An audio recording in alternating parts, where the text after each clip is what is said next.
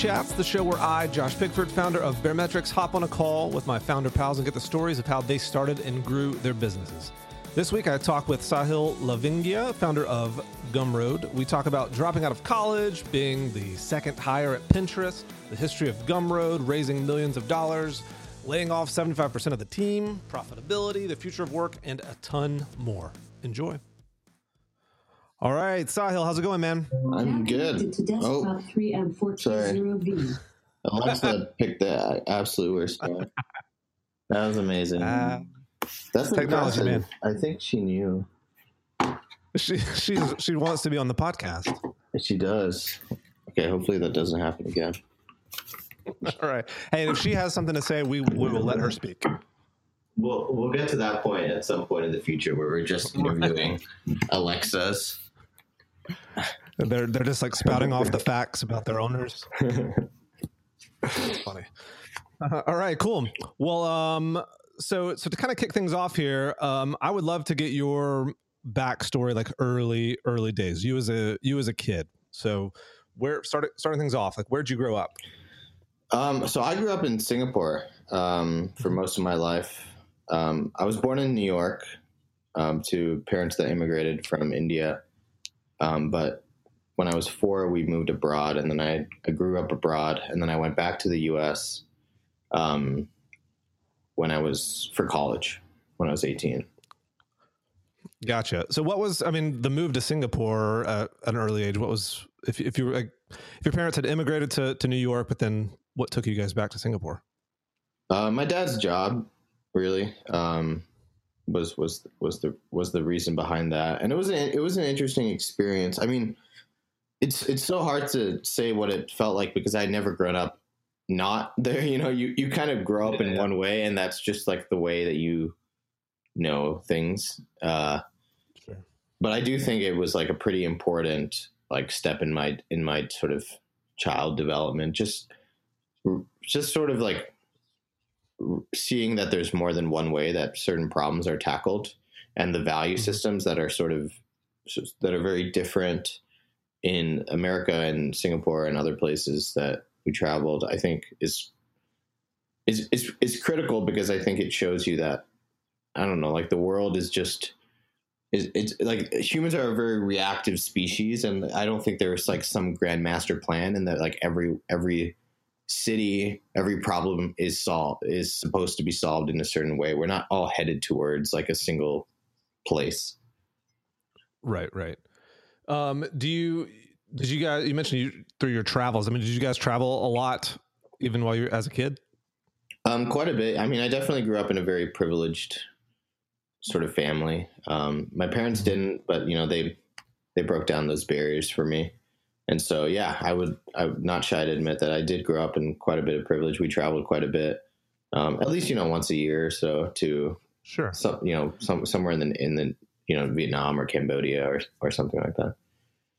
Yeah, yeah, yeah. What um you mentioned that you you guys moved to Singapore for your dad's job. What your what did your dad do? Um, investment banking. So he worked for Deutsche Bank for a long like twenty years, just as long as I can remember. Right, right, right. Yeah. What were as a kid, were you were you into computers at all? I started getting into computers when I was probably twelve or thirteen, or maybe a little bit earlier. Um, doing Photoshop. So I started out doing more graphic, sort of graphic design stuff. And I had a friend who was who was into it in school that would do it for something related to World of Warcraft. And and I was like, that's cool. I could I think I could do something like that. And so I started messing around and you know, like everyone like their first project is like a a website for their clan or something like that. right. And so that's sort of similar to how I started. Uh, and then, you know, doing it for other people, getting paid next to nothing for it.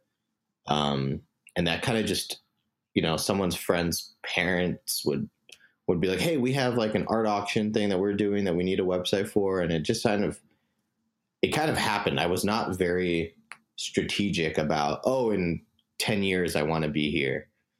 Right. It happened in a more organic way. So, as a preteen, early teen, you started getting into computers, um, and then like, when did you when did you head back to the states for school? In 2010, when I was yeah 17, 18 years old, I, I moved back to to LA to go to USC. And what were you what were you majoring in there? Computer science and uh, computer engineering. So I mean, in that that time frame between when you sort of started poking around with Photoshop, um, and then till what was that five six years later, mm-hmm. going to to USC for computer science. I mean, like where what like I guess when was that shift from sort of design focused stuff to more of the sort of programming engineering side? Yeah, so that probably happened around 2008 or 9. So I was doing sort of design work for for like 2 or 3 years just freelancing and then I think kind of inevitably as you do freelance, you have your own ideas for things that you want to make, little products or, you know, little web apps or something like that. And so I started hiring like a friend that I was working with to do little PHP backends for these things. And over time, I was like, this is costing me money. I would prefer that it did not cost me money. Right. so I'm just going to learn that. And so I tried. I did a little bit of PHP. I was terrible at it. Um, so I, but I, I, that's how I first got into it and, and really struggled. And I was like, oh, I'm just going to be a designer. Like, I'm not going to be that, you know, sort of designer engineer hybrid that I've always dreamed of. Um, you know, like the Shaun Inmans of the world, these people that can do right. both. And then, so that's kind of, that's, I stuck to that until 2009. So, you know, another couple years. And then the iPhone App Store was released mm-hmm. and with the SDK and all that sort of stuff. And, and that just, it, that clicked for me. So I started doing some, some you know design work for the for the app, for the iPhone, of course, and I had my own app ideas as everyone did at the time when it was so brand new and everything was doing super well. And that I think just the way that Apple approached the way that they thought about their tools, it made a lot more sense to me as a designer coming from a design background and a UI background. And so I started making iPhone apps, and I was pretty successful at that. Um, and then I sort of backed myself back into doing web stuff with Python and Ruby because I needed sort of APIs and, and things for my apps. So right. it's sort of a weird path to it, but so do you do you feel like you've kind of I don't know if relates to really the right word, but um, connect more with the pro the like the programmatic side of things or the visual side? I, I connect with with more of the visual side, I think. I think I will always consider myself more of a designer than an engineer. Um, I'm, but really, I, am interested in in solving the problem, and so right, sometimes right. that does have an engineering point of view, uh, an engineering bent to solving a certain problem. Um, to me, I, I think of I think of like good design, like architecture, where you can't really be an architecture and be a purely visual person. Mm-hmm. Um, but you also can't be an architecture and be a purely engineering, sort of technical physics, whatever person. I don't know. Um, you right, right. you know you kind of have to sort of straddle both, and I think sort of product design is, is like that. Industrial design is like that. A lot of the to, to me design sort of it needs that component of like you need to know how things work in order to make them pretty and make them work better. They're they're two sides of the same coin. But yeah, right, I would right. say yeah, I'm definitely more a designer. Gotcha. So so you go to USC for um, essentially computer science. Mm-hmm. Um, did did you finish there or um, did you move on to because I think I mean you, you ended up at Pinterest pretty early. Yeah, correct? so I, correct. Yeah, so I actually I was there for a semester um, and then I, but for one, like one single semester. Yeah, one. It's weird because semester is like not even a word people say outside of school, you know. Right, right, so it's like one semester. What? What even is that? Uh, yeah, I was there for one from just from August to December, and honestly, I swear to God that I did not intend to leave when I got there. Like it wasn't like you know, people, it's funny because people look at my path sometimes and they're like, oh man, you're so smart. You started designing when you're young and then you learned to code and then you learned iPhone stuff. And then, you know, right, right before this, it blew up and then you got a job at Pinterest because of that. And then you did this. And I'm like, yeah, it all looks awesome in hindsight, but like, I planned none of it. Yeah, it's like, yeah, I think if I'd planned it, I would have hit a wall and given up, you know? Right, right. because, you know, from beginning to end, it's just like a 10 year journey. Um, but yeah, I, I, I started, I was in school and, and when I moved to California, I was like, I'm here, you know, I'm in the hotbed or as close as I was going to get for a while to Silicon Valley, right? I was aware of right. Silicon Valley. Um, but even at USC, there wasn't much going on. And so I started contributing to uh, Hacker News and commenting there a lot to kind of get some of those uh, some of those requirements of being in California fulfilled for me. And I started posting my work on you know on Hacker News, and that got me interest from startups that were like, hey, you know, we don't have an iPhone app, we need one. Could you help us make it? you know, this is 2010, where you know Pinterest, like Ben, the CEO of Pinterest, um, or now at least he wasn't at the time. He emailed me, one of the founders, and he was like, "Hey, you know, we work on this thing called Pinterest. It's like this app that lets people share, organize, catalog the things that they're that they love, that they're really into, and it's awesome. But we don't have an iPhone app, uh, and we need one pretty badly. And could you could you help us out with that? We saw some of your work online, and that's I did that for a few for a few different startups. I started just helping people with their iPhone apps from USC, and you know, pretty quickly, I didn't I wasn't aware at the time, but these guys are hungry for talent. You know, that still today, yeah. I think you know hasn't really changed. It's people need people. It's like the hmm. bottleneck to, to growth for so many so, so many of these larger larger companies and and smaller startups too. It's the hardest thing that we ever did at Gumroad was hiring but I didn't know it at the time. But you know, quickly they were like, "Yeah, we need, we would love if you have you thought about just coming full time and doing this full time?" And so those contract gigs turned into full time job offers, and then I decided to work at Pinterest. What? So were you? I mean, this is super early at Pinterest. I mean, how many people were even at Pinterest at that in 2010? I was the second employee, so there were four. Okay. There were two two founders and one other employee, and then I joined the same day I, as as another employee. So I was four and a half. I don't know. Right, right. right.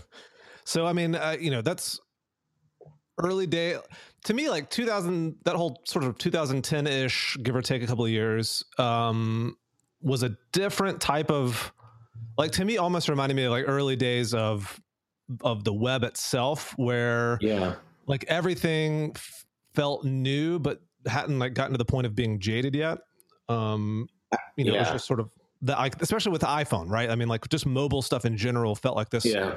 new frontier, and so many companies were popping up then who are still around today. Um, I mean, what was what was the feeling like, or what was it like in 2010 at you know a company like Pinterest, who at the time was still obviously really new, but I mean, was there still a lot of buzz around it at that point?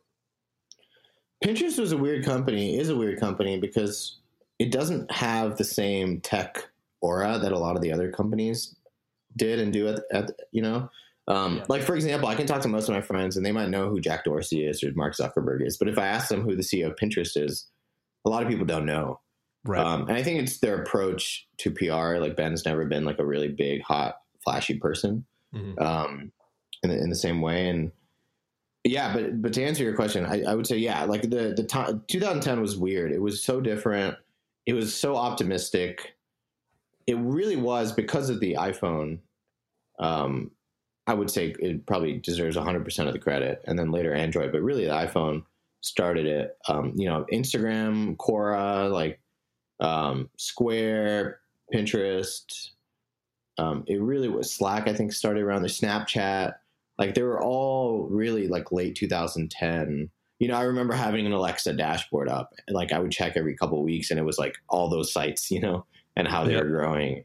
Um, and it's yeah, it was it was just a sign of you know, just you know, it was a new platform, and you know, tens of millions of people were getting it.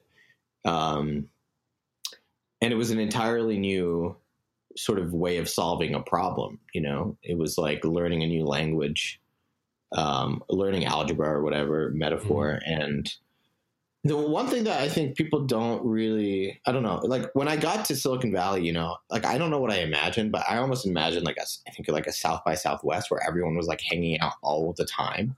but it's really like, you know, you work at your company and we were we were in Palo Alto at the time, so we weren't in SF. But you know, you work at your company, and you're you know you're not you don't really feel you know like maybe you do you go to certain events and things, but you're not really like in some community. It's not like going to church every Sunday or something. Right. It's, it doesn't have that vibe of like I know everyone around me. I know my neighbors.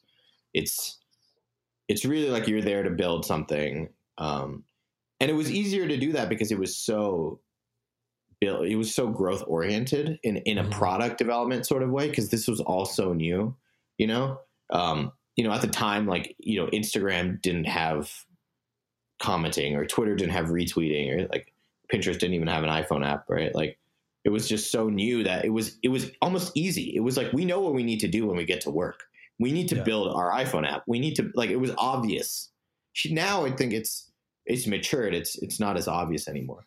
Though there's like so there was so much low hanging fruit then, right? Like you could Yeah. you could you could just like throw a, a dart in the dark and you would almost certainly hit the right hit the target because it was obvious sort of what to do and it was just like sort of who could get there and do all these things the quickest. It was Yeah, I like, think you know the iPhone. It was it was like a third world country. You know, you you get there and you're like, okay, we need to build this and this and this. It's not. You don't really credit people doing that as necessarily smart, ingenious, but opportunistic. You know, lucky, hardworking for sure. Uh, it's I not think- I easy, mean- but but but, but yeah. Sorry. The- well i think you know you mentioned sort of opportunistic i mean all, so much of this came down to timing right like and and like being in the right place at the right time you know i mean Yeah. for you you just happened to be like like had the iphone come out like a few years earlier or a few years later then you know for you that would be a different story for you because it was just all that came out at the right time you know Yeah, a hundred percent. I mean, people ask me like, you know, do do you wish you dropped out or not, or, and I'm like, well, you know, if I picked, if I didn't pick Pinterest, right? If I didn't pick 2010, like, the, you don't, I don't know. I mean, it, it could have been better. It could have been worse. I can't imagine it being better, but you could have picked you could have picked some like really obscure startup yeah, that didn't make it right and then like you could have got burned out six months later you're back at usc and totally different story very, yeah. Yeah. I think, I yeah, a hundred percent. I I have no argument with that. That is true. Um, it's hard. It's hard to see that sometimes because you see my path and you're like, oh, of course, like you would have been successful, and it's like, well, you're only listening to me talk right now because of this path. Right. so if I ended up taking a different one, like Seven Forks down the road, like you would be listening to somebody else who did take the path that I took. I, it's like, it's it's Right. so, it's so tricky.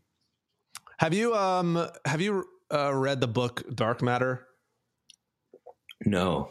No, so it's the, the the basic premise is that you know like there's all these parallel um, sort of realities that exist. It's like every re- every choice that you could have ever made, there is some reality that Mhm. exists where you did make that choice. And uh, I mean, like Yeah. I mean, everybody everybody's like that where it's like, oh man, what if I had done this, and then what if I had done that, and like all these different paths that you could kind of end up going Yeah. down. So it'll hurt your brain if you think about it too much. Um, okay, so so Pinterest, uh, you're there for a, a couple years, A year. one year, Yeah, one year. a year. Okay, so so after Pinterest, is that when you um, started Gumroad? Yep. Exactly.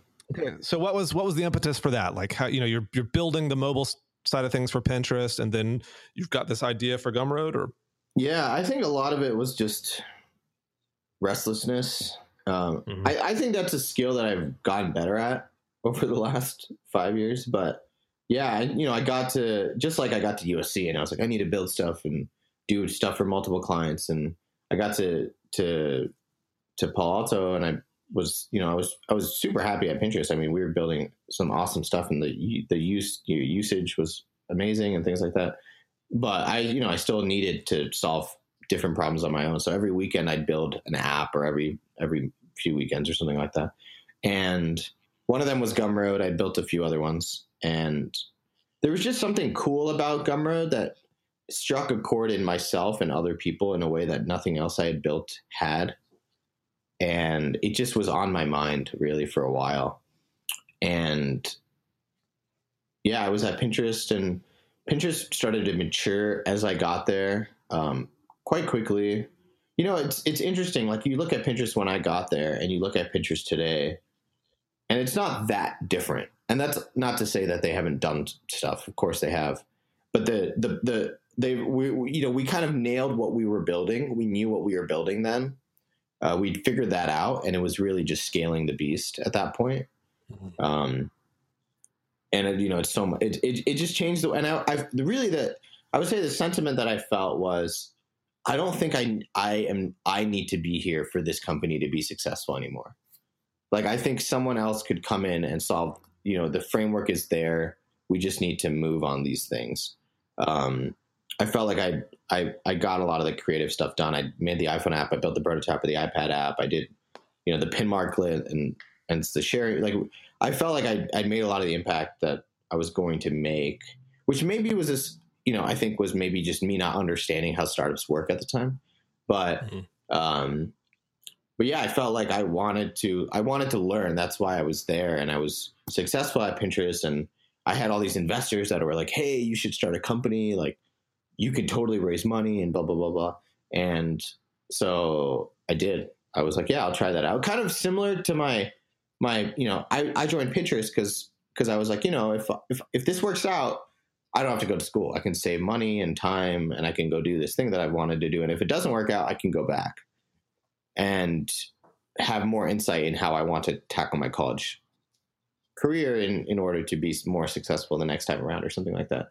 Um, starting a company was sort of similar in which I was like, okay, I can, I really want to do this. You know, in in when I was 16 or 17 before college, I had a 10 year plan to go start a company or a 15 year plan or whatever, and I would like get a degree and work at Google and then work at a startup and then do this. And so I was like, oh, I can do this now. I can see if this is what something that I want to do or if I'm good at now. And if it doesn't work out, I can always go back and work at a startup like Pinterest. And so a similar mentality. It was like, you know, people always talk about safety nets and like, oh man, you're so risky.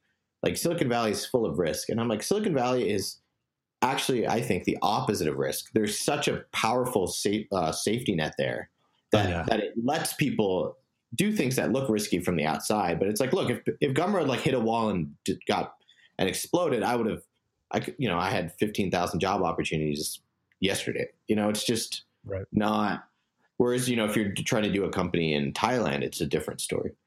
And I do think that yeah. like most most entrepreneurs aren't. I mean, they're actually quite risk averse. They're just they happen to be they have a, a skill set that gives them uh, so many fallbacks right? You know i mean? Like you know you you you would have so many job offers. I could go and like pick up a bunch of clients and do a bunch of like designer development work within yeah. a week. You know i mean? Like so it's like that that removes basically any risk you know? Yes. and, it, and it makes it sort of like this um expensive playground right? Like mm-hmm. but that you can kind of do whatever you want. Mm-hmm. um yeah exactly. do you so so you got gumroad you have the idea for gumroad. You're you know you mentioned you have all these ideas that you're kind of like every weekend kind of kicking out something else. Like what was it about gumroad that really sort of stuck in your mind as the thing to to focus on? Yeah, it was really this idea that we were, it was a new behavior um, that I think could have enabled like a whole new type of commerce uh, and content creation. Um, just like why the iPhone I think was so powerful. There was, you know, there was this, this there was social media and everyone was getting a, you know, a, a, Twitter account, a Facebook account, Instagram account, Snapchat account. Um, there are all these different ways to communicate online, and there was no commerce of there was like that that that democratization happened to text and all types of free content, video, audio, things like that. But it wasn't being applied to like paid content. And the idea was like, could we make it as easy to sell content as it is to share content today? What would that do to the world? Like, would it would it would it be helpful? Would it create?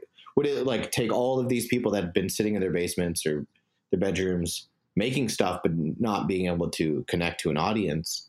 And now they're all of a sudden being able to connect to an audience, but they still weren't able to monetize properly. Um, that was the idea that got me really excited about it. Uh, was like, yeah, this. I didn't know. I didn't know what it would do, but it was like no one's tried this. Like this, this is new. Um, that's what really drove drove me to be really excited, and also this kind of this scale effect, this the leverage of it, which is we were going to help people build businesses, right? And so the value of what we're building is not only the value of Gumroad as a company, but the value of all the things that all the businesses that now exist because Gumroad exists. Yeah. And that ripple effect. Was there was there like a, an altruistic element to it? Like you felt like, man, I really want to help other businesses, or were was it more just the entrepreneurial? Like, I want to build a business, you know, like to build this huge business. I think it was a combination. I wanted, I definitely think it's important to think about the social impact of what you're building. And I don't think I would have built anything. I don't think I have ever ever have built anything that was purely about just like I want to build a big business. Yeah.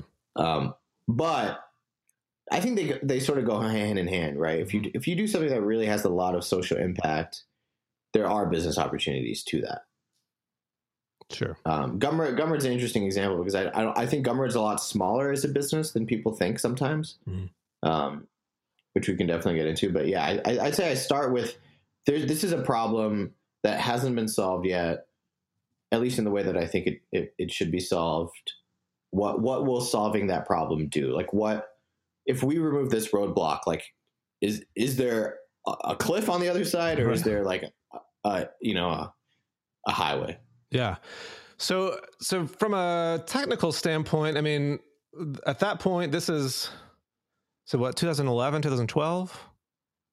Is that Yeah, so I, I left Pinterest in like late 2011, and then I I started Gumroad at the same time, and then I raised money sort of almost immediately after. By February 2012, we'd raised $7 million. Uh, so so what at this point it's i think to me is you know it's 2010 like things have really started heating up um there's there's tons of buzz especially around on the vc side of things like was was raising Mhm. money for you guys a pretty easy thing relatively Yes. Yeah, raising money was was easy. Yeah, I mean, I think you know the fact that I was an early employee at Pinterest, which which had really just been noticed by VCs and started blowing, like you know, had just raised a bunch of money. At the time, you know, people weren't raising the rounds that people have started raising right since 2012 or 13. You know, people raised you know 40, 50 million dollar Series Bs was not really a thing back then. Yep. Um, so that that helped, and then the fact that I could design in code, I think, was really important. As you mentioned, it just it just lowers the risk factor a lot because I can Yep. build, I can get quite far with really just my own abilities. Yep I don't have to hire anybody. so did you say that you said, did you say 7 million is how much you raised Yeah, Okay, so- uh, we raised a one million seed round and then a six million dollar A. gotcha so I, what, I could be was the- wrong. It might be one and one and seven to total eight.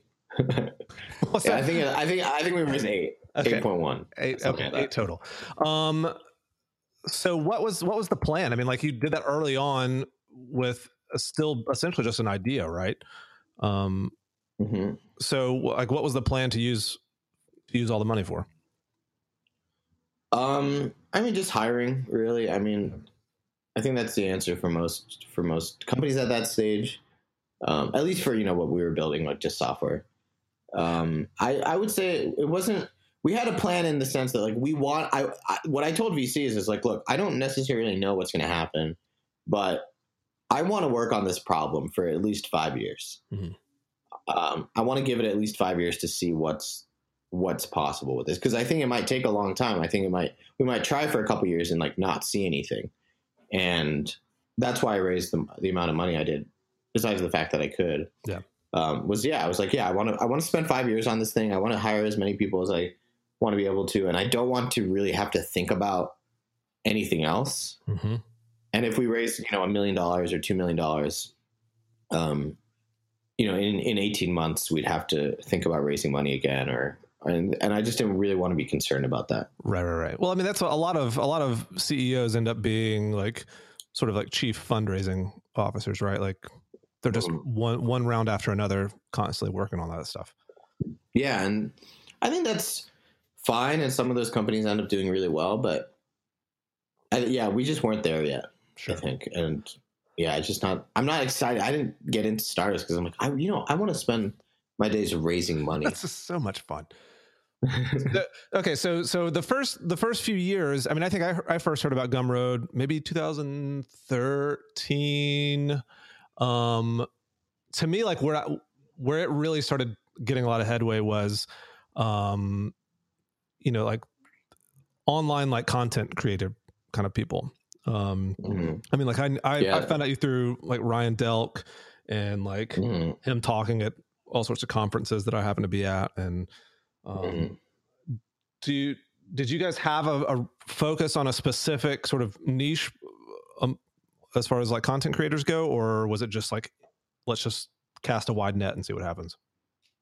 Uh, for the first year, we we focused actually on more of the entertainment verticals, mm-hmm. like music and film and and publishing, and we did it the, our whole the whole time. But we also um, we we did cast a wide net, and after a couple years, like yeah, 2013 or so, we noticed that the sort of the content make money online crowd, um, higher brow than that, but you know, like the sure. Nathan Barrys and the yeah, Brennan yeah. Dunns and uh, the Amy Hoys, um, really gravitated towards using it, and so we we spent a lot of resources. Ryan, yeah, was definitely involved on that side, um, and that drove a lot of revenue for us. Um, but now it's you know it's like it's like software apps, a lot of art, art education.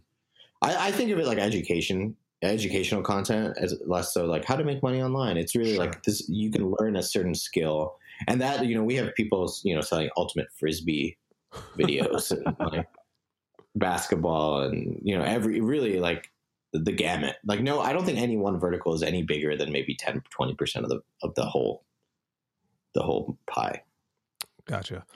So the, those first few years, I mean, what between let's say 2012 when you first started, and then 2000, we'll say 2014, a couple years later, but like what had changed for for you? Did did was Gumroad as a company doing kind of what you had hoped or expected, or had it gone down a different path? Uh, what was that like? Yeah, I mean, it didn't grow as fast as I was expecting it had a lot of buzz for sure, but I think in terms of actually turning into revenue, we weren't seeing the uptick that we thought we were seeing. We were going to see in terms of GMV mm-hmm. mostly. Um, I think that was mostly due to. I mean, there's a there's a whole bunch of reasons I think, and we can delve into all of them. But it was really, I think, the the the simplified version of it is that the the people that we were building for there there was a li- there was not that many of them, and they weren't making as much as we thought they were going to make. Um, that's I think kind of what it comes to, like creative people, um, and in the way that you know selling digital content online, um, it just wasn't a huge market. Gotcha. So what, like, what did you guys do to adjust for that? Um, honestly, we didn't. um, we thought internally a lot about, you know, should we go more Patreon? You know, if we, you know, should we build something like that, or should we focus on businesses? Like, should we focus more on high volume content creators, the schools, the sort of more, uh, maybe like this, or should we go more marketplace and build something more like a Skillshare or something like that? And I, I think the jury's still out on like how successful any of these companies are going to be. Right. Um, some of them are bigger than Gumroad, some of them are not, but I, I don't think anyone's really broken. Really, what I think you need to break to be a successful business in this in this sphere of commerce is is a billion dollars a year in GMV. Mm-hmm. Is roughly the the number that people will say you need to be at to be like an interesting company. Um, and really for us it was just like an identity thing like you know why did we start building this company and and can we really change our dna so so much you know can we really say okay we're now building we're not focused on individual content creators we're now focused on like the million dollar run rate businesses right. and helping them sell courses online um, and yeah i think we could have done that i think i still think to this day that we had the best team um, that i worked with and and we could have built anything. You know, if we were like, we're just going to copy them and make a better version, I think we could have done that. But that's not what we wanted to do.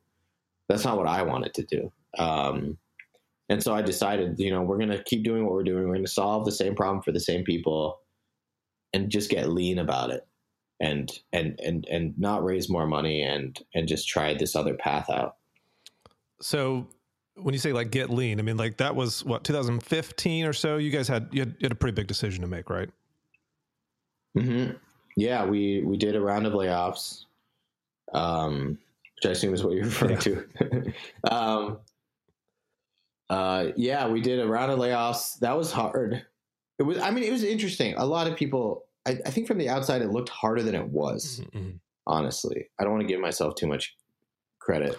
Well, um, what was the tone? What was what was the like, or sort of the yeah, like what was this sort of overarching feeling or like buzz within the company at at that point when you? Yeah, yeah. So the the way it happened was in January. So in like maybe in two, late 2014, I started meeting with investors, and I was like, "Hey, this is what the business looks like. What do you think?" People that I was really close with, and they were like, "You know, this is an awesome business, but it's not venture backable." Like you're not growing at the rates you need to to raise money from us. Frankly, they were really sort of upfront about that. And so I told the team, I was like, in January we had an all hands, and I was like, look, raising money is going to be super hard, and if we want to do do it, we need to be growing at these numbers in September. Like we're going to go out and raise money in September. We have enough runway to do that. But if we don't hit these numbers in nine months, we're going to have to not do that. We're going to have to rethink our position. And the whole team was bought into that from, you know, nine months, 20 plus people, not a like single they were, they person were, they were in the it for the, for this big push for nine months. Yeah, they were. Yeah. I really, I mean, I think the, the credit just, you know, goes to the team for having the, yeah, and I would say it wasn't a tone of cynicism or depression or anything. It was optimism. It was like we can, we might be able to do this. It wasn't like naivety, like this is going to happen, but like you know, I I think like you know, if you give some a team, you know, a goal and I don't know, it's they they get excited about it, and so and everyone joined Gumroad not because Gumroad was going to be like a Facebook, you know, but because it was gonna it was solving a real problem that we could we could see and and that's the thing that was fascinating and was really interesting is because we talked to certain people like a, like Nathan Barry or or Kyle Webster, a lot of these guys that use Gumroad, it was like the best thing for them. You know, it was like it was perfect. It was like they were making a ton of money. They were doing exactly what they wanted to do. It was such a good product. They loved the experience. We loved talking to them because they were just like us. They were entrepreneurial and wanted to solve problems themselves. It was like it was just really like, can we get? Are there a million Nathan Barrys out there? Can we find and can, and can we get to them all in time, sort of thing? And yeah, we so we did that, and then September came around, and you know, we just I decided like, look, we're not we're not where we said we were going to be, um, or not where we said we were going to be, but where we needed to be at least, right, for for this to work out. And it wasn't like a knock on anything, except like you know, it didn't happen for us. Like that's and so the nice thing about the layoffs was that it wasn't a surprise. One of the first things that Abbott from Kleiner, who was on, our board, you know, one of the first things he told me is like, if you make a decision and it's a surprise to anybody, right, right. You messed up. Like that's your fault. When you fire someone, when you make a product decision, when you change something, like if anybody is surprised, like you got to really think about why that happened. And same thing with our layoffs. I was like, I want, I made sure that you know, that Friday meeting, the all hands, no one was surprised when I was like, hey, look, guys, like, these are the numbers. This is where we said we are going to be. Like, I honestly don't think we're going to be able to raise money. Um, it was, it wasn't like, like, there was no anger. There was, the only, it was funny, like, really, the only sadness uh, I think that I felt in that room was like, was for me you know, it wasn't anybody in the team yeah. being like, "Dang it, I'm fired," or like, "What the hell," or "My life sucks." Uh, right. Everyone knew they could get a job. You know, like it's it's Silicon Valley, right? Everyone was very really qualified. I think in a month, like everyone that wanted to be employed again was. Like it was just, it was just like, oh man, we tried this thing. You you started this thing. We tried this thing together, and like it wasn't exactly what we wanted it to be. So, so you had to lay off what half the team? Is that right?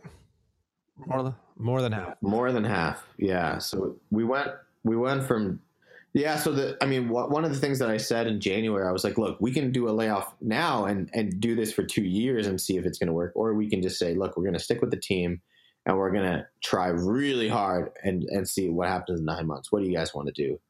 I sort of made. I, I always said that like running Gumroad was more a conversation and not a speech, and I think the the what people wanted was like, no, we want to try. We, we believe in ourselves. We're going to try this, and we'd rather know sooner rather than later if this thing's going to actually Mhm. work for us or not. You know, and so yeah, we went Wow. from twenty to five in the in, the, in that layoff. Yeah, because we you know we we we burned a lot more money that in, you know during those nine months, uh, and so yeah, we we still had time, but I. I told I was like, look, we could we could do like you know we could lay off half the team or whatever, but Sure. then we might have to do it again.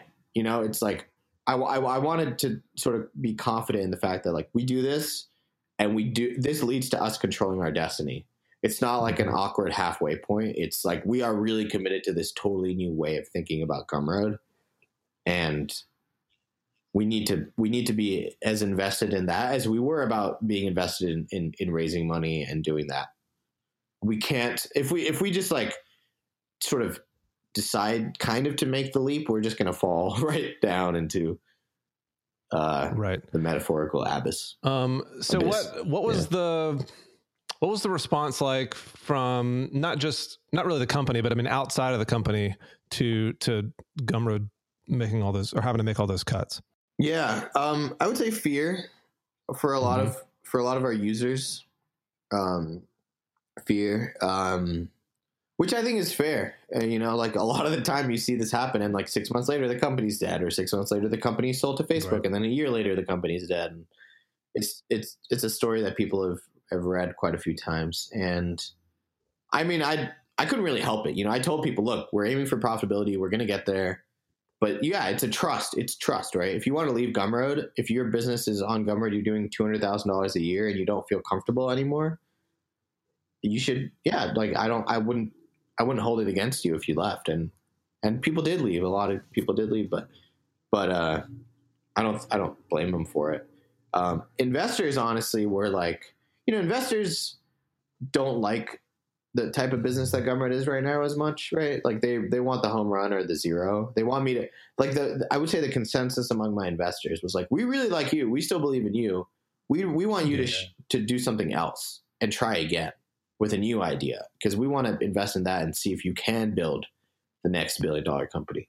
And maybe I will someday. I'm not opposed to that necessarily, but I just I wanted to make sure that Gumroad has is is is there for people, is is there for our creators. And I don't say like some, you know, schmoozy like business like talk, like PR talk. I really believe that. I mean, I've been doing it since 2015 for over 2 years now. Um I, w- I wanted to make sure that Gumroad stayed around for you know if we were building like a photo sharing app or something like that i don't think shutting it down i probably would have shut it down. But but like the fact that we had so many thousands of creators relying on us for their incomes uh, and Gumroad was still growing it wasn't that like we weren't growing at all it just we weren't growing at the 20% a month that we needed. You know last month we grew 12% or something like that so we're still growing. Um, we're just not big enough and we're not growing fast enough for for the venture the venture scale venture backed businesses that Sure, sure. So how did so how did the company itself change other than, you know, obviously the the size of the company from a team perspective dropped dramatically, but Mhm. what what what sort of from a culture perspective how did that change the company? yeah um the biggest thing is we said you know we're we're going to stop investing in things on like a whim as much we still had like oh let's try this. Let's do that. Let's well, let's and we were just like look we're just going to work on building the core product and making it really really good and we just can't afford any of the other stuff and we're going to have to rely purely on word of mouth. We're not going to have a marketing budget. We're not going to have a sales team.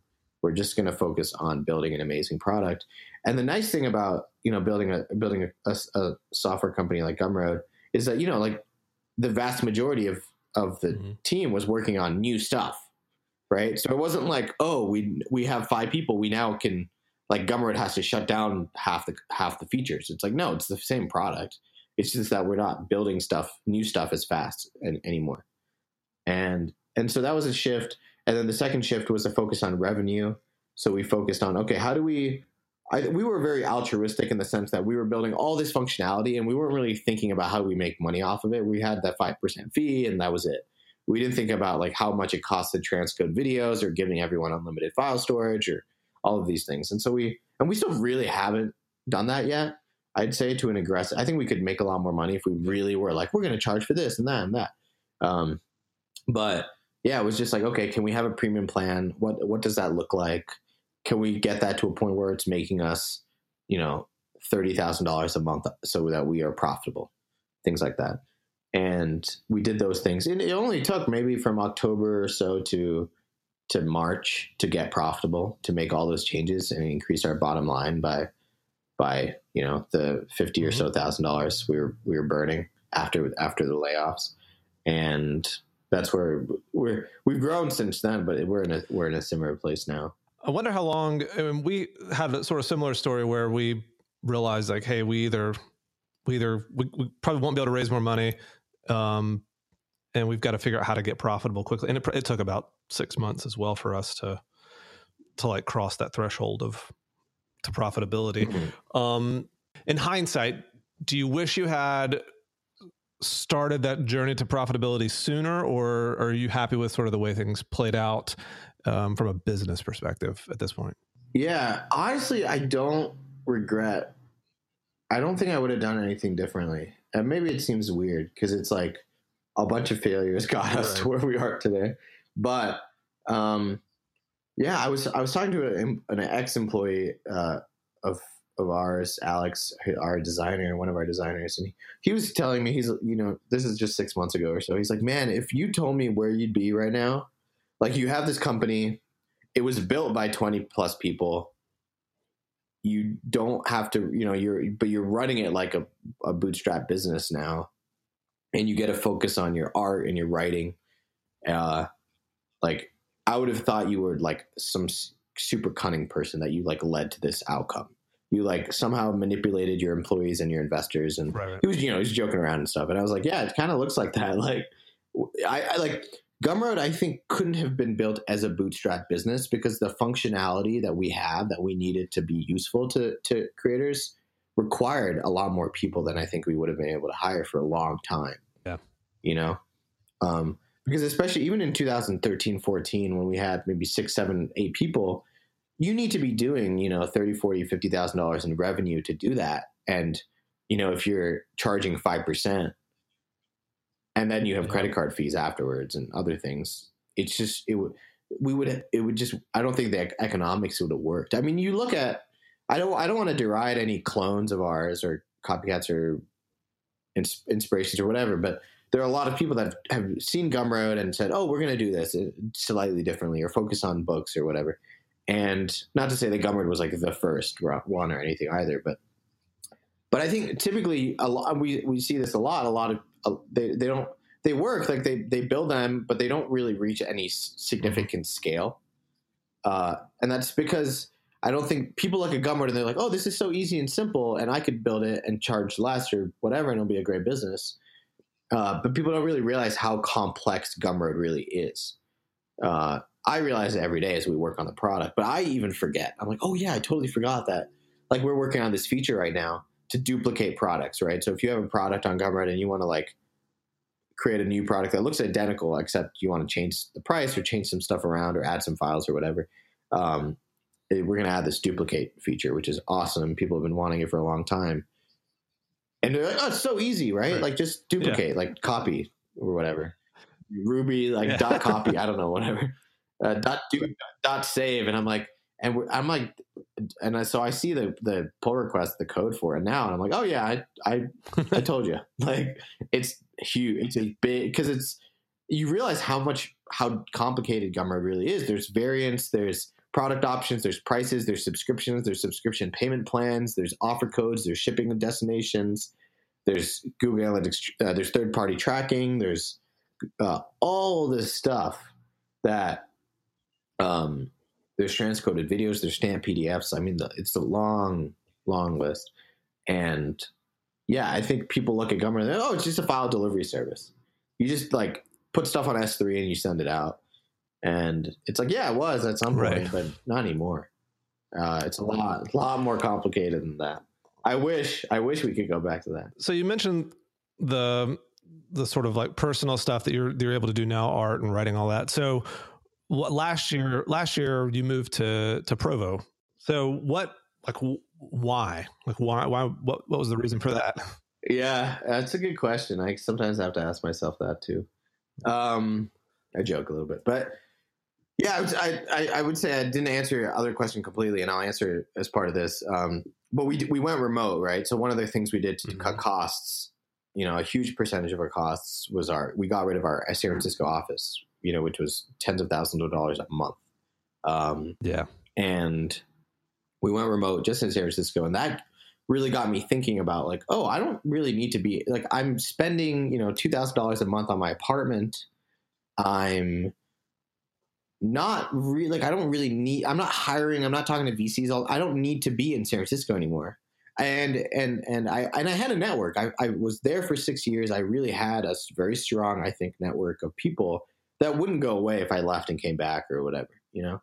And so Yeah. I started thinking about, oh, you know, maybe I'll leave, maybe I'll start. So I started like writing a novel on the side, and I started. I wanted to like build more empathy for our creators and really think through Mhm. Gumroad and- from a different lens. So I started working on some creative projects like that novel, and but I wasn't super serious about it. I would say, and then Trump happened, and Mhm. I was like, oh, hmm, like Gumroad's in a great place. Maybe there's another problem that I can be working on um, related to not just like oh Trump, right? But like you know all these problems that I think became more clear to me because of that. Um, Yeah. um, income inequality, healthcare, immigration, all these sort of. I was like, oh yeah, there's all these other problems out there that we don't really think of because we we've we've been in this bubble of Silicon Valley and and and and and software, and so I started looking around like, oh, maybe I'll move. And in parallel to that, Brandon Sanderson, a fantasy author that I really love, he teaches a course at BYU, and and it's open to anybody, uh, not just BYU students. And I was working on this fantasy novel, and I was like, oh, I can like this. This like checks all the boxes. And so I applied to that. I submitted the first chapter of my book, and got in. And this is like December or January third of of last year, and I was like, "Oh, I got in. I guess. I guess I kind of have to do this now." you know, it was like one of those things where you don't.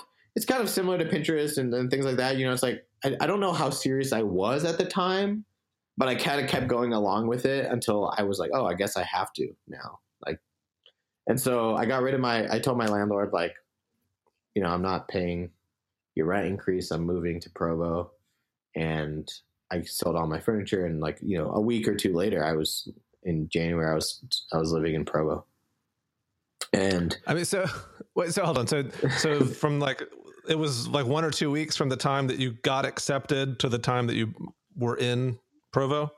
yeah, it was. It was. I was in Provo January fifteenth. I remember that, and I got. I'm pretty sure I got accepted like January third or something like that. Um, yeah. I, what I mean, like, yeah. what you, you mentioned that your network of people in like San Francisco. What were, what was their response to, hey, Sahil is leaving San Francisco now? Yeah, it was Where- it was it was interesting. I think I think it was weird. A lot of people were like like that makes no sense. Um but it was also fascinating because it also felt like really perfect to a lot of people like that really knew me and like that I would actually hang out. You know, like the the people that you know you're Twitter friends with or whatever, they're like, "What the hell?" Right. But the people Yep. that um, that you know I grab beers with and things. they're like, "Oh yeah, you're working on this novel. You're you know you're working on Gumroad, but it's not like your you know your 60 hour a week commitment anymore. Um, you're paying a lot of money for to be in San Francisco. You're already thinking about open sourcing some stuff and like how you can work on politics on the side and and like I can see you know like I can see like living in a conservative sort of religious bubble for a year work out like it, that could be a really interesting experience and you can always come back right? That's the the catch right? There's no risk in in this decision. Sure. it really and so um but yeah, it was still surprising, uh, and it wasn't me trying to, you know, it was just like, you know, they had a, they only they only got to, you know, because most of the students, everyone except me, was actually a BYU student or at least lived in Provo, so it wasn't like we're gonna make you move, right? So I emailed back, I'm like, hey, I live in San Francisco. Is it like I just want to make sure I can actually take this class before I move there? And, and he was like, we I don't think we've ever had anyone move, but yeah, I think it's possible. And so I was like, okay. Uh, and, you know, like the great thing about technology is you can do this, you know, like I, because of Twitter, because of Uber, because of Airbnb, uh, you know, it's, it was possible before, but, but, you know, I didn't know how to drive and, and, and when I moved to Provo. Um, yeah. And, and it just, it made it so much easier to move and get connected to a new part of the world, really, really quickly. Sure. I mean, yeah, it's it's amazing. Like you know, Utah's only isn't that far from California. Yeah, really uh, not. But I mean, but it, but it's also it is. I'm sure. I mean, culturally, mm-hmm. like a different country. Yeah, it's um, it's it's fascinating, right? Because yeah, you're right. It's only a the flight is an hour and fifteen wow. minutes. It's like L.A. Yeah, you know, it's not it's not that far at all. So what's what's it been like? I mean, you know, if if the company's remote, I I assume that running the business itself is isn't that much different in Provo Provo compared to running it from remotely from San Francisco. Um, but I mean, are there any like major differences or, or, or, ways that it's made you run the business differently? Yeah, I would say the the biggest difference has been, in general, really focused on finding people that want to work on Gumroad and mm-hmm. less so finding people that want to work for Gumroad, if that makes sure. sense. And so, you yeah. know, before it was like, oh, you're going to work here for four years, get a bunch of stock, and and it's going to be great. And now it's more like, you know, Gumroad's not going to be a billion dollar company. We're not pitching anyone on that potential anymore. And but if you really think Gumroad's cool and you want to work on it for six months or a year or or you know take it as it comes, um, as a contractor, we're very open to that. And so we've actually um, actually, right now, I'm I'm the only full time employee of Gumroad. Everyone else has moved to a to a contract model, and um, and actually, I've I've been one of the things I've been thinking about is I'm like, what you know, what at some point, you know, it could be in five years, could be never, but I, I think you know I want to work on something new. And one thing that's been really fascinating to me is this idea of remote work. I think that's a trend that I really am interested in. Um, it's a lot cheaper and it's really like you know are you really hiring the best people if you're only hiring from one location? Um, totally. probably not. Uh, and we've been able to work with people that i don't think we would have been able to work with as contractors. Um, that you know you know are amazing but the, you know but they're not because they're amazing they don't they don't attach themselves to a single company.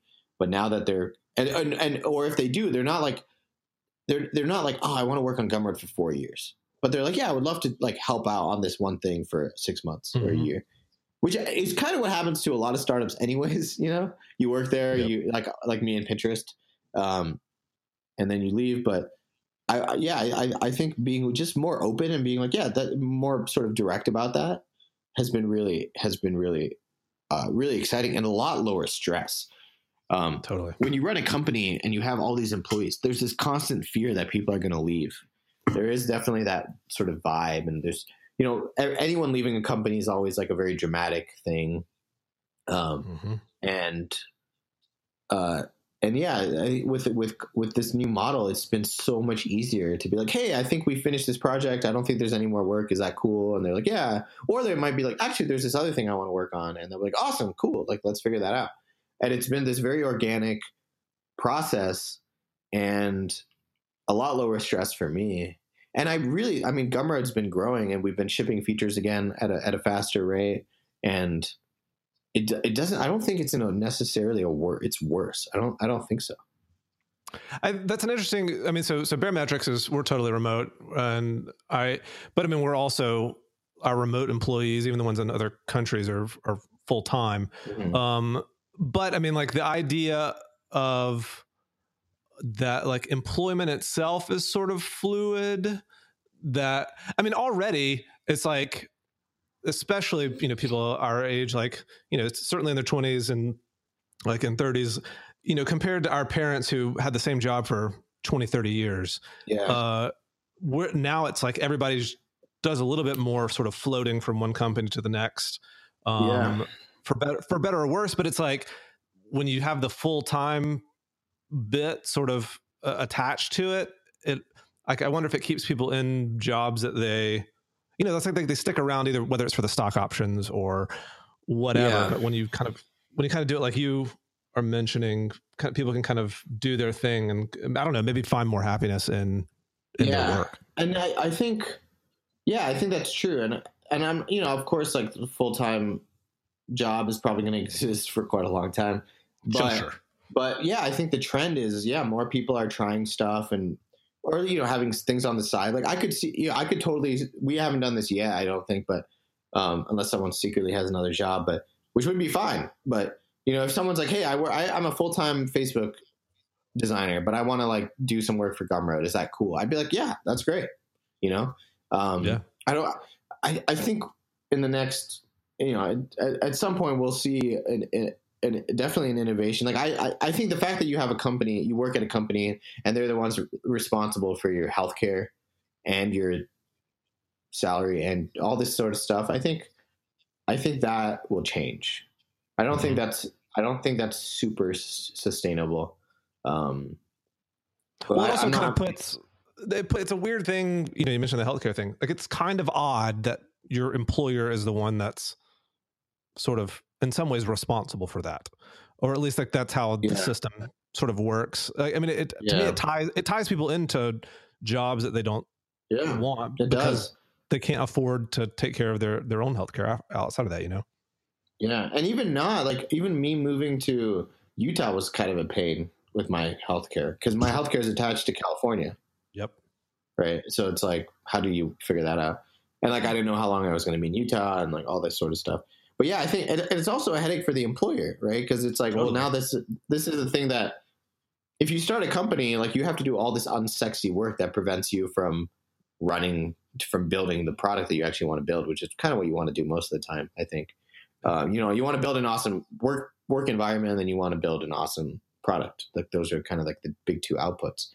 Um, and yeah, healthcare and taxes and accounting; those are things that are sort of necessary evils, right? Mhm, mhm. um, in a, in a way, law, you know, law, lawyer related things. Um, and so, yeah, I'd, I'd, I'd say well, if if I'm I'm very interested in that. In, in like, is it possible for someone to to to do more of that? Like, hey, I want to go work here for a bit, and like, yeah, could could they even get stock? Like, I don't I don't. If someone's like, hey, I want to work at Gumroad for for six months, do this awesome project that's going to be really valuable for you, and I want you know some amount of stock for that.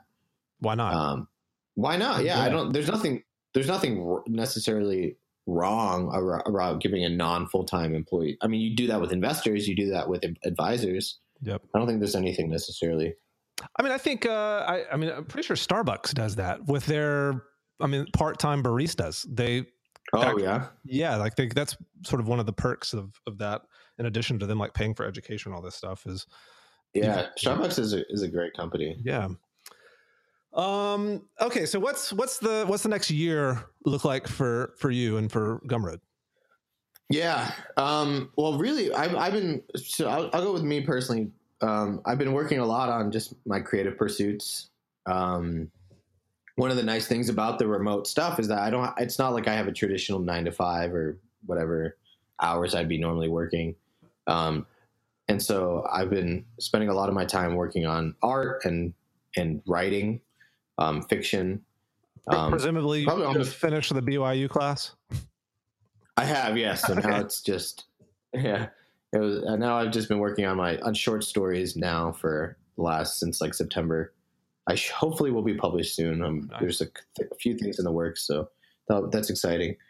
Um, the worst way to make money ever, but um, I have a. I, I will tell you, I have a whole newfound respect for creators and how hard it is to make a full time living creating stuff. It's Yep. so hard Yep.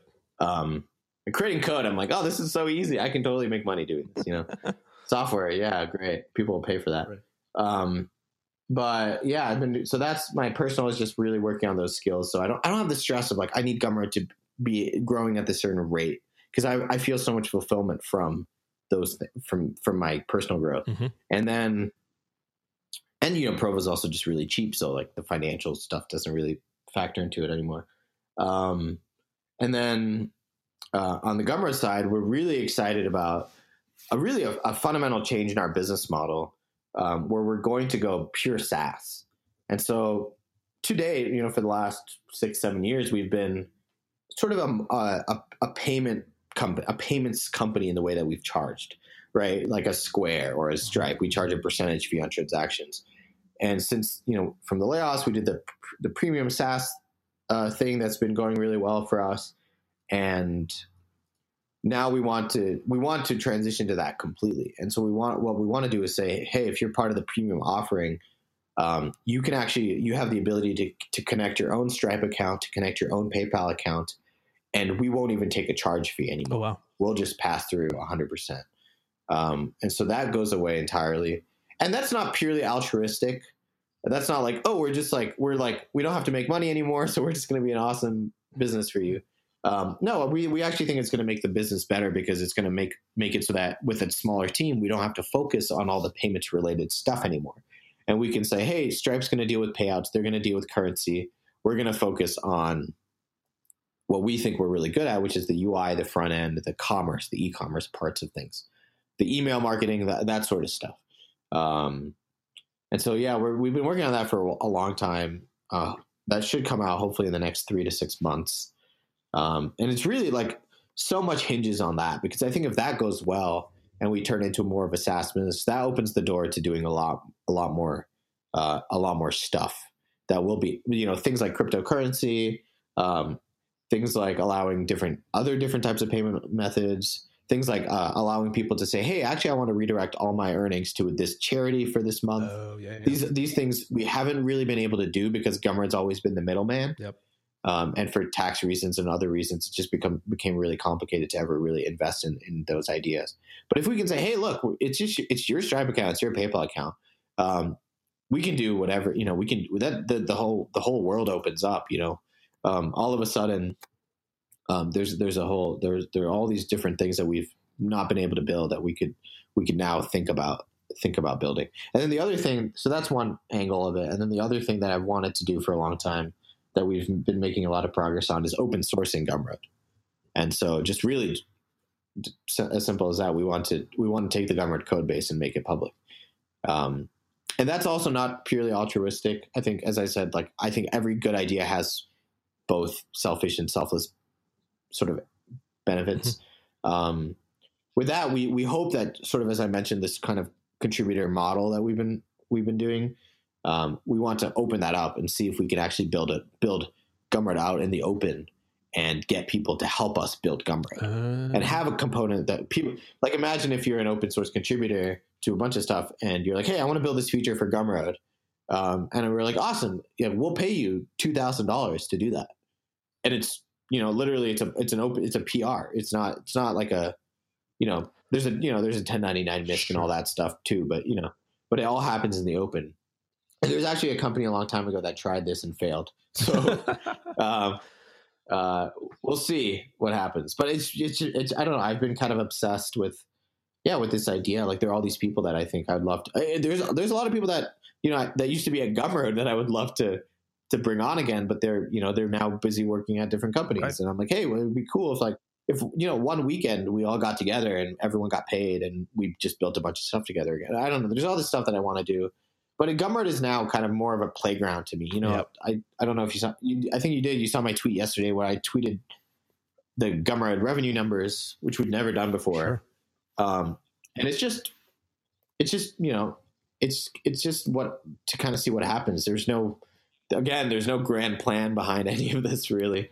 It's more like, I want to try it. I want to see how it feels and, uh, and see if it helps anybody or see if it helps us and maybe it opens a door that wasn't open before at least doesn't we didn't know about i think like when and we felt this way really since we got since we became profitable this sort of like well we do whatever we want kind of thing like and who cares if an experiment works or doesn't work? But I mean, I, I feel like there's so much sort of, I don't know, business or just innovation in general, maybe even outside of the technology side of innovation, but just employment innovation, whatever you want to call it, that can happen when it sort of doesn't matter what the outcome is. Like you're you're not forced to choose the yeah the sort of um, return on investment kind of outcome. Um, like it, the the influences are different, so you you, you try Yeah. different things that you otherwise wouldn't have. I think that yeah, that's that's that's a better way to put it. I think than I- than I was able to. Yeah, you yeah you've you've done what you wanted the business to do. You know, you've you've you've achieved profitability. You've you've you're able to sustain yourself. And it's Dick from Twitter. He talks about it like oxygen. Mhm. He's like, you know, when you when revenue is like oxygen. Like when you don't have it, you really need it. But once you have it, you don't need it anymore. Right. you're not looking for you, you that that whole drive to like oh we need to you know that that it, it got it's it's nice. It goes away and you're like oh okay what now that we've we've we're we're able to breathe we're able to tread water like what's what else is out there? Like what what what now that we've we've the way I think about it is like we've built this platform. You know we have tons of people everyone not everyone a lot of people know what Gumroad is. You know tens of millions of people a month visit it. We have thousands of creators. A lot of them pay us money every month or all of them do, I guess. But um, we have this platform. Like, what can we do with this platform now? It doesn't have to be, you know, can we take this platform and make it bigger? Right. Can we like increase the revenue? It's like, no, we have this awesome thing that we've built. What can, how can we help ourselves and help the world And it, with, with, with what we well, it gets you back to kind of the way that the company even started, right? Like it's just sort of this whim that hey, let me try this thing Mhm. and see what happens. Well, now you get to go back to just trying things and seeing what happens. And if it if it becomes successful, great. If it doesn't, you no real skin off your back because you've been profitable. Like, you know, you're Yeah, it's you know, it's like when you when you're not profitable, you you have like a, a ticker in your head, Yes. right? And every time you you decide to work on something, you're like, okay, well, we have one month less to work on anything else we could have worked on. Um, but that that number is now infinity, right? Really, like we can take as long as we want.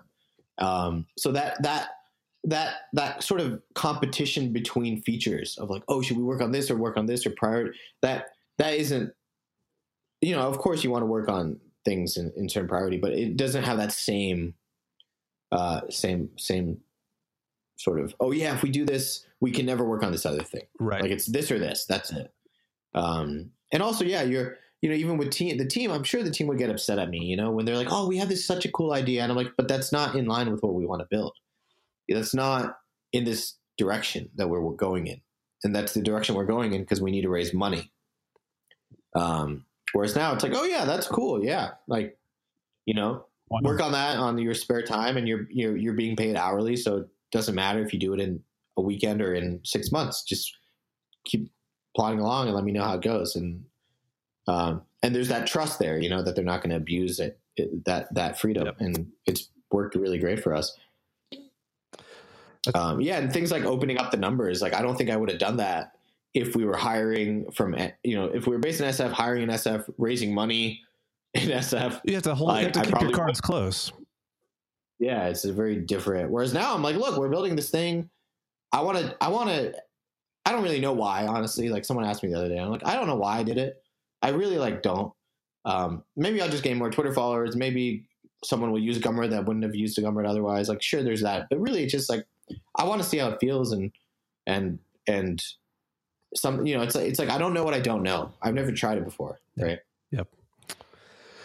All right, I think uh, we could talk about like the future of work forever here. Um, but Yeah. let's let's call it. So how um, how can people get in get in touch with you? Yeah. Um, well, the the easiest way is you know Twitter. My handle is shl. Um, you can message me on Twitter. Uh, my DMs are open. You can send me an email. Email is probably not ideal. Uh, Twitter DM is probably the best. But if you want to email me, it's my first name at gumroad.com. You can send me a DM on Instagram uh, if you're interested in buying one of my paintings. um, but yeah, Twitter, email, the standard stuff. Cool, right on. All right, well that's all I've got. Uh, thanks for hopping on the call, Sahil. Awesome. Thanks so much for having me. All right, there we have it. Sahil Lavingia of Gumroad. Thanks for listening this week. If you need revenue analytics and insights, check out baremetrics.com. If you have any feedback, I would love to hear it. Shoot me an email, josh at baremetrics.com or on Twitter at Shpigford. Head to founderchats.com to listen to lots of other conversations with lots of other startup founders. And if you enjoyed this, a rating on iTunes or sharing it with your friends goes a long way. Thanks again, and see you next week.